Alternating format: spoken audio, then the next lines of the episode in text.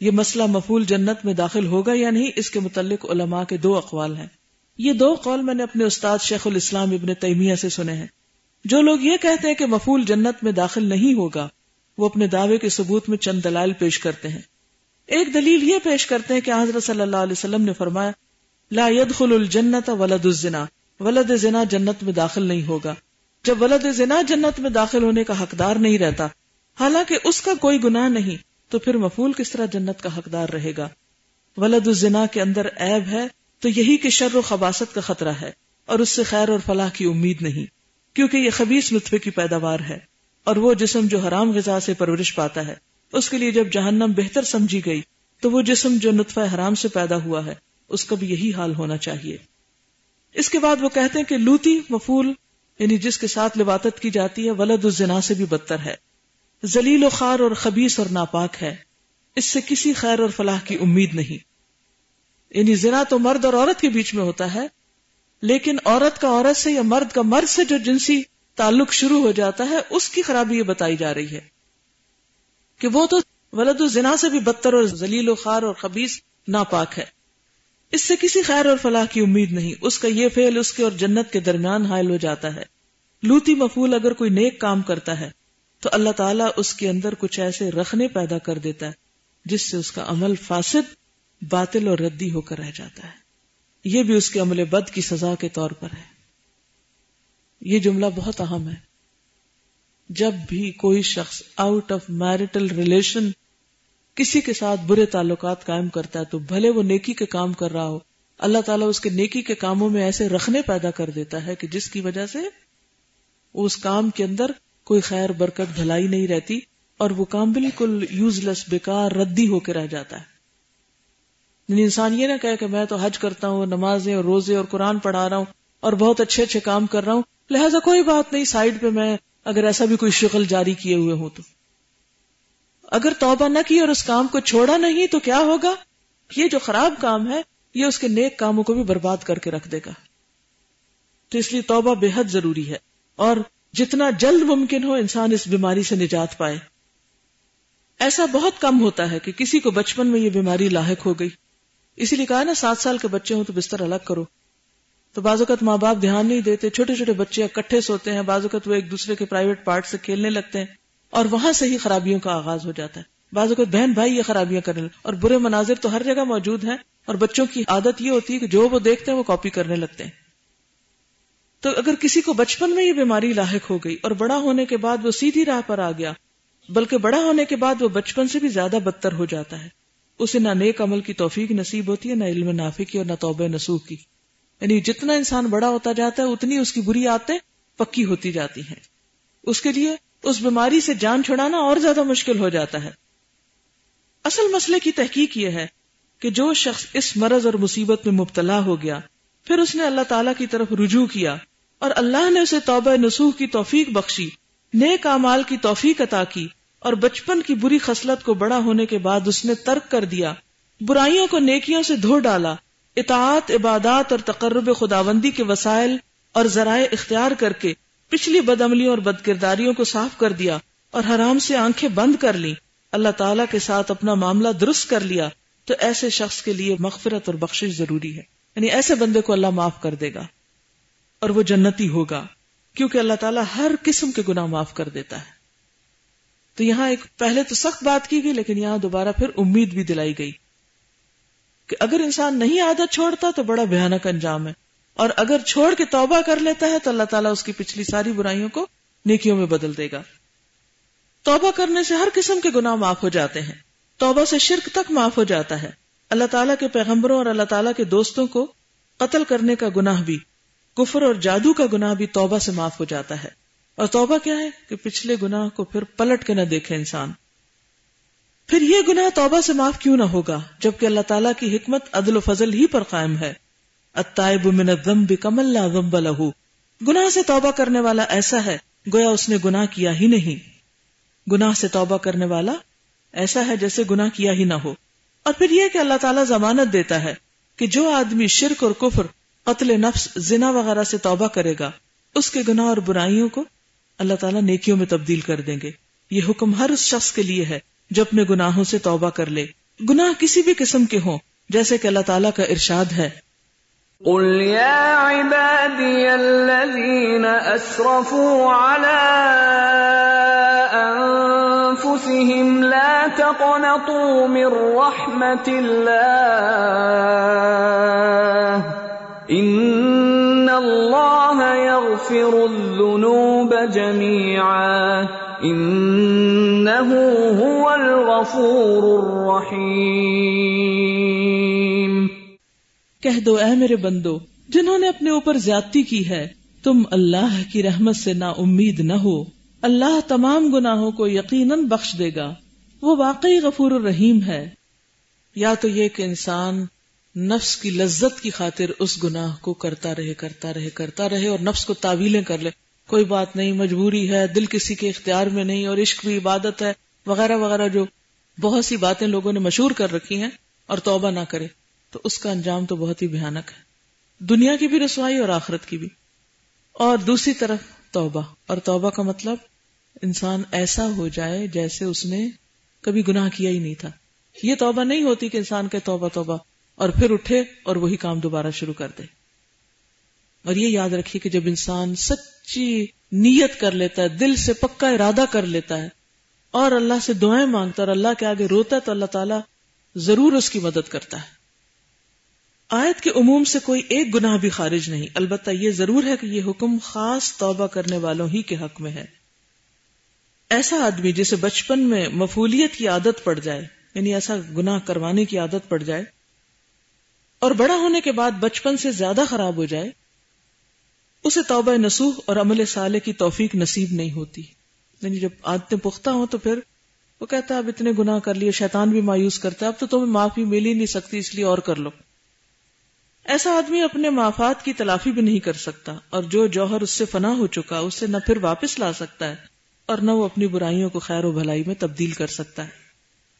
اس قسم کے انسانوں سے بہت بعید ہے کہ موت کے وقت انہیں ایسے کام کی توفیق نصیب ہو جس سے وہ جنت کے حقدار بن سکے یعنی اگر انسان نے یہ برائی چھوڑی نہیں، تو یہ مت سمجھے کہ موت کے وقت اچانک کوئی معجزہ ہو جائے گا اور انسان اس وقت توبہ کر لے گا۔ توبہ تو اس وقت تک ہے جب نزا کا عالم نہ تاری ہو ابھی۔ یہ بھی مفول کے اعمال بد اور کردار خبیص کی عقوبت اور سزا ہے، کیونکہ اللہ تعالیٰ گناہوں کی سزا گناہوں کے ذریعے ہی دیتا ہے۔ سمجھ آئی بات؟ نہیں سمجھ آئی۔ گناہوں کی سزا کس کے ذریعے دیتا ہے؟ گناہوں کے ذریعے۔ یعنی توبہ کی توفیق نہ ہونا بھی سزا ہے۔ برائی کو نہ ماننا، اس کا اقرار نہ کرنا، اسے کنفیس نہ کرنا۔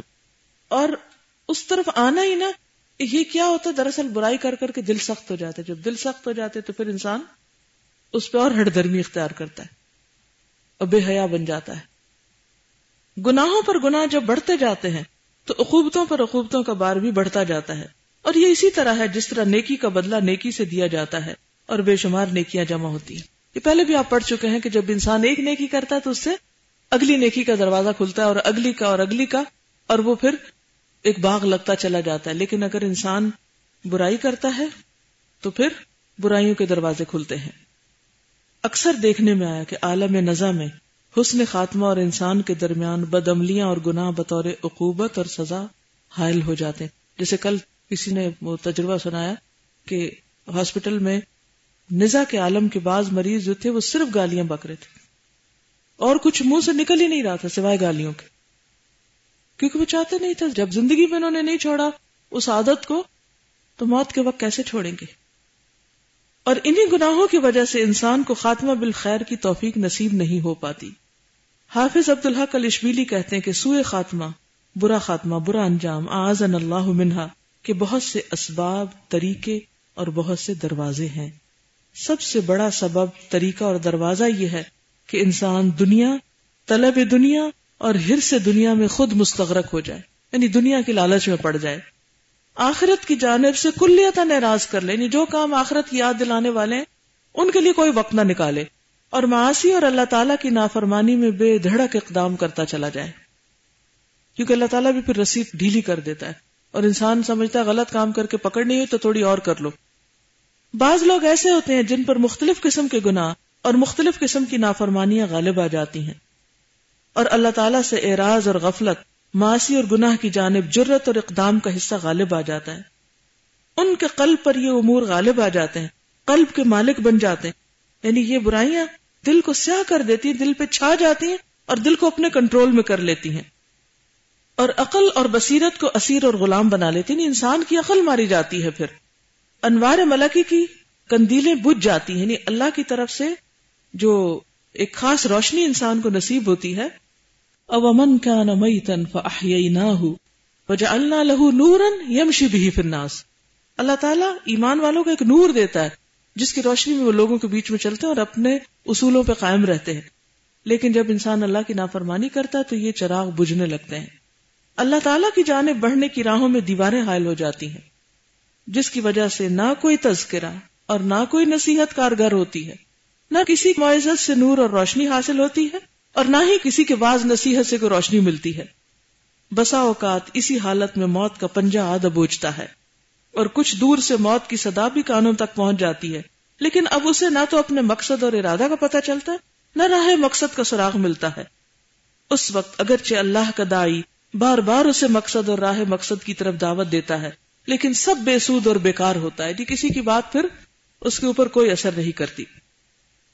حافظ عبداللہ کلش بیلی کہتے ہیں کہ مجھے الناصر کے بعض خواص نے یہ کہا ہے کہ جب الناصر حالت نظر میں تھا، اس کا بیٹا اس کے سرحانے بیٹھ کے کہنے لگا لا الہ الا اللہ پڑھیے۔ الناصر نے اس کے جواب میں کہا، مولا آیا، میرا غلام کہاں ہے؟ لڑکے نے پھر اس کی تلقین کی، لیکن الناصر نے وہی جواب دیا۔ اس کے بعد اس پر غشی تاری ہو گئی۔ پھر کچھ ہوش آیا تو الناصر کے منہ سے وہی جملہ نکلا یعنی میرا غلام کہاں ہے؟ اس کے بعد اس نے اپنے بیٹے سے کہا، اے فلاں الناصر تجھے یہ تیری تلوار کی وجہ سے پہچانتا ہے۔ اٹھ اور اسے جلد سے جلد قتل کر دے۔ یہ کہتے ہوئے الناصر نے جان دے دی۔ آخری بات کیا کہی؟ کیا حکم دیا، کیا حکم جاری کیا، وہی جو زندگی بھر جاری ہوتا رہا۔ حافظ عبد الحق الشبیلی کہتے ہیں کہ ایک اور شخص جسے میں اچھی طرح جانتا ہوں، حالت نظا میں اس سے کہا گیا کہ لا الہ الا اللہ کہو۔ اس کے جواب میں وہ کہنے لگا، فلاں مکان اس طرح آراستہ کر دو، فلاں باغ اس طرح درست کر دو۔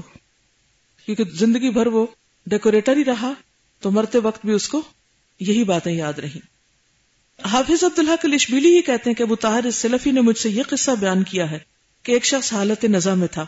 اسے کلمہ لا الہ الا اللہ کی تلقین کی گئی تو وہ فارسی میں کہنے لگا، دہ یازدہ یعنی دس اور گیارہ ایک اور آدمی سے کہا گیا تو کہنے لگا، ہم مام من جاب کا راستہ کدھر ہے؟ یعنی کوئی ایک چیز کہتا تھا، کوئی دوسری۔ ہمام من جاب کا قصہ عجیب و غریب ہے۔ ایک شخص اپنے گھر کے دروازے کے باہر کھڑا تھا۔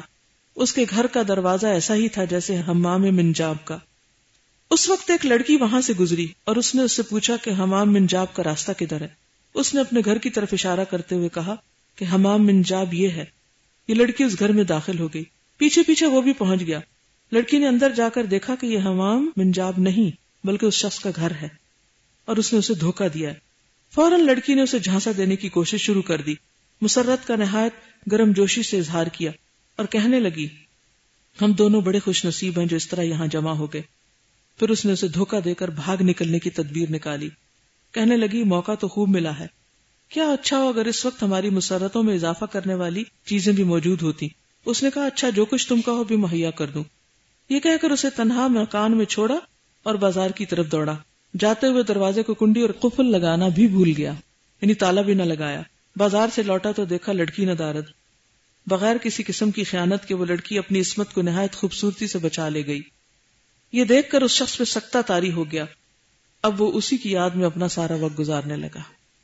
راستوں میں، بازاروں میں، گلی کوچوں میں گھومتا اور یہ شیر پڑتا رہتا۔ یا رب قائلت یومن وقت تعبت این الطریق الى حمام من جاب۔ اے وہ جو تھکی ہاری تھی اور کہہ رہی تھی کہ حمام من جاب کا راستہ کدھر کو ہے۔ ایک مرتبہ وہ یہی شعر پڑھ رہا تھا کہ اس کی ایک باندی نے قریب کی کھڑکی سے یہ شعر پڑھا ہلا جال تسری انزا ظفر تبہا ہرزن الداری و قفلن البابی جب تو اس پر کامیاب ہو گیا تھا، تو تو نے جلد سے جلد اسے گھر میں محفوظ کیوں نہ کر لیا اور دروازے پہ تالا کیوں نہ چڑھا دیا؟ باندی کے اس شعر نے اس کے دل میں رنج، غم اور صدمے کی آگ بھڑکا دی۔ اس میں ایک ہیجانی کیفیت پیدا کر دی اور وہ بالکل پاگل سا ہو گیا۔ ہر طرف دیوانہ وار گھومتا پھرا۔ اور آخری نتیجہ یہ نکلا کہ موت کے وقت اس کے منہ سے جو الفاظ بار بار نکلتے رہے وہ یہی شیر تھا۔ کیونکہ وہ چیز دل پہ آ کے جم گئی اور پھر منہ سے وہی نکل رہی تھی۔ حافظ عبداللہ کی شبیلی کہتے ہیں کہ ایک شخص ایک آدمی پہ عاشق ہو گیا۔ عشق نے بیماری کی شکل اختیار کر لی تو وہ بالآخر صاحب فراش ہو گیا۔ بستر پہ پڑ گیا۔ معشوق کا حال یہ تھا کہ عاشق سے سخت نفرت کرتا تھا اور اس سے دور بھاگتا تھا۔ بعض لوگوں نے کوشش کی کہ اس کا معشوق ایک مرتبہ اس کے پاس آ جائے تاکہ اسے بیماری سے کچھ شفاقہ حاصل کر سکے۔ معشوق نے وعدہ کر لیا اور اسے خبر دی کہ وہ عادت کے لیے آئے گا۔ اسے اس خبر سے بہت خوشی ہوئی، رنج و غم کچھ کم ہو گیا۔ لیکن پھر وہ آدمی آیا اور اس نے خبر دی کہ فلاں راستے تک وہ میرے ساتھ آیا اور کہنے لگا کہ اس نے مجھے رسوا اور بدنام کر دیا ہے۔ ہر جگہ میرا نام لیتا رہتا ہے، اس لیے میں نہیں آ سکتا۔ میں نے باوجود ہے کہ سخت اصرار کیا لیکن وہ واپس چلا گیا۔ یہ سن کر وہ اسی وقت بے ہوش ہو کر زمین پہ گر پڑا اور موت کی علامتیں ظاہر ہونے لگی اس حالت میں اس کے منہ سے بار بار یہ شیر نکلنے لگے۔ اسلم یا راحت العلیل ویا شفا المدن فی النحیل۔ اے بیمار کی راحت اور اے حکیر و نحیف کی شفا، میں تجھ پہ سلامتی بھیجتا ہوں۔ ردا کا اشہ الا فعادی مر رحمت الخالق الجلیل۔ میرے دل میں تیری رضا مندی خالق جلیل کی رحمت سے بھی زیادہ مرغوب ہے۔ یعنی اب آپ دیکھیں، یہ اس نے تو بول کے کہا نا۔ لیکن ہر عاشق عملاً یہی کر رہا ہوتا ہے کہ وہ معشوق کی رضامندی کو اللہ کی رضامندی پر فوقیت دیتا ہے۔ اور معشوق کو خوش کرنے کے لیے یا عاشق کو خوش کرنے کے لیے وہ کیا کرتا ہے؟ ساری حدیں توڑتا ہے۔ اللہ کو ناراض، بندوں کو ناراض اور تمام اسی طرح کے غلط کام۔ سننے والے نے کہا کہ اے شخص، یہ کیا بک رہا ہے؟ ذرا خدا سے ڈر، اس نے جواب دیا کہ یہ تو ہو چکا ہے۔ یہ سن کر وہ وہاں سے کھڑا ہوا اور گھر کے دروازے سے باہر نکلا تھا کہ مرنے کی آواز آنے لگی۔ اللہ تعالیٰ ہمیں سوئے عاقبت اور برے انجام اور منحوس خاتمے سے محفوظ رکھے۔ بیان کرتے ہیں کہ حضرت سفیان سوری ایک مرتبہ ساری رات روتے رہے۔ صبح کسی نے آپ سے پوچھا کہ گناہوں کی وجہ سے آپ اس قدر روتے ہیں؟ یعنی کیوں روئے ہیں اتنا؟ حضرت سفیان سوری نے زمین سے ایک تن کا اٹھایا اور فرمایا کہ گناہ تو اس تن کے جتنی بھی حیثیت نہیں رکھتے، میں برے خاتمے اور سوئے انجام سے ڈر رہا ہوں۔ کہ پتہ نہیں آخری وقت کیسا ہوگا۔ ہم سب کو بھی ڈرنا چاہیے اور اس کے لیے، اس کی بہتری کے لیے دعا کرتے رہنا چاہیے۔ اللہ احسن عاقبتنا فی الامور کلہا و اجرنا من خزی دنیا و عذاب الاخرہ۔ حقیقتا یہ ہے اعلی تفقہ فی الدین اور معرفت حق۔ بندہ ڈرتا ہے کہ موت کے وقت کہیں اس کے گناہ اسے دھوکہ نہ دے جائیں۔ اور حسن خاتمہ اور انجام بالخیر کے درمیان۔ گناہ اور معاشی حائل ہو کر خاتمہ بالخیر کے درمیان دیوار نہ بن جائیں۔ یعنی خاتمہ بالخیر کے راستے میں رکاوٹ کیا چیز بنتی ہے؟ گناہ۔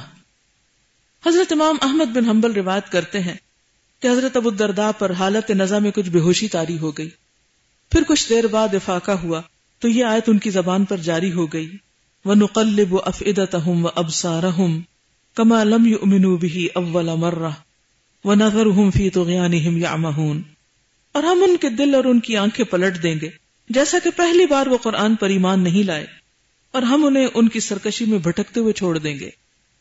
بزرگان سلف کا یہ عام دستور تھا کہ گناہوں سے اس لیے ڈرتے اور بچتے تھے کہ کہیں گناہ اور خاتمہ بالخیر انجام بالخیر کی راہ میں دیوار نہ بن جائیں تم میں سے ہر شخص کوئی کسی بھی کسی طرح کے گناہ میں ملوث ہے۔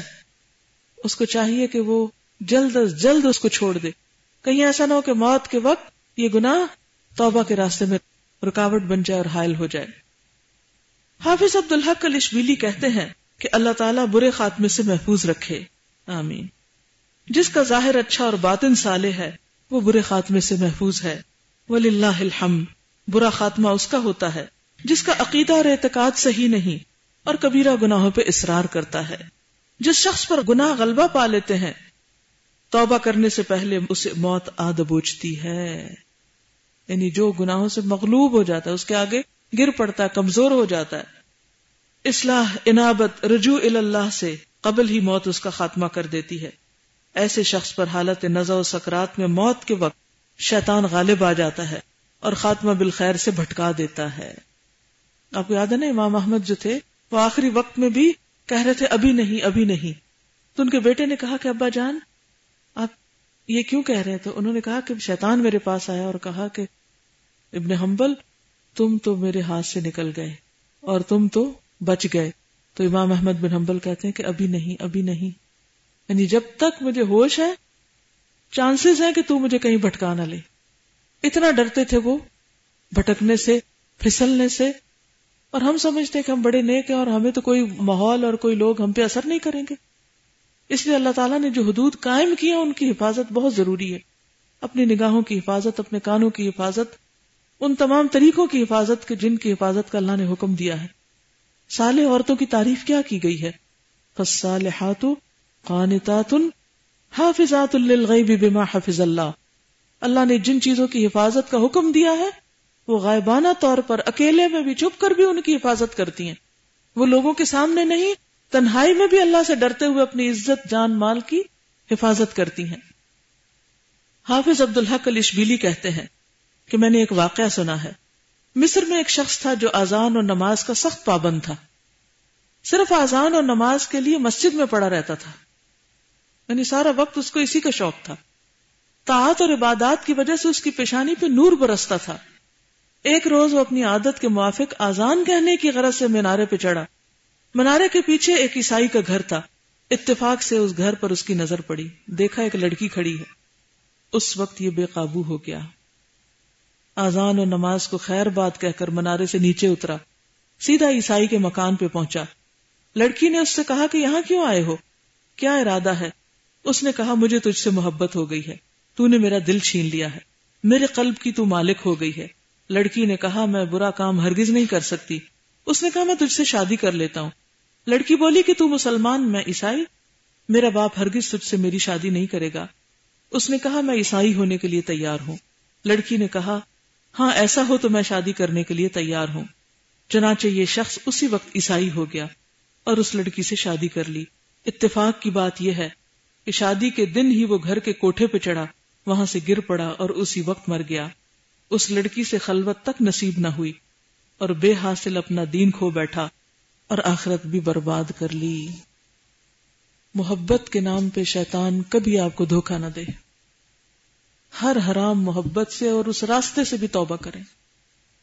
اور کسی دھوکے میں نہ آئے کیونکہ اگر توبہ نہ کی تو کوئی پتہ نہیں کہ انسان سے نیکیوں کی صلاحیت چھنتی جائے اور پیچھے پیچھے کسی اور ہی رستے پہ نہ چل پڑے۔ وہ اپنے پاؤں پر الٹا ہی نہ پھر جائے۔ تو اس لیے کثرت سے توبہ، استغفار اور اللہ سے مدد مانگنے کی ضرورت ہے، کیونکہ صرف اللہ کی ذات ہے جو انسان کو بچا سکتی ہے۔ کسی انسان میں کوئی طاقت نہیں کہ وہ ہمیں ہدایت کا رستہ دکھائے، یا اس پہ قائم رکھے، یہ صرف اللہ کی ذات ہے۔ اس لیے کثرت کے ساتھ استغفار، آیت کریمہ اور ذکر الہی ضروری ہے۔ اللہ تعالیٰ ہمیں عمل کی توفیق دے۔ جزاک اللہ خیرن. سبحانک اللہم و بحمدک، نشہد اللہ الہ الا انت، نستغفرک و نتوب الیک. السلام علیکم و رحمۃ اللہ وبرکاتہ.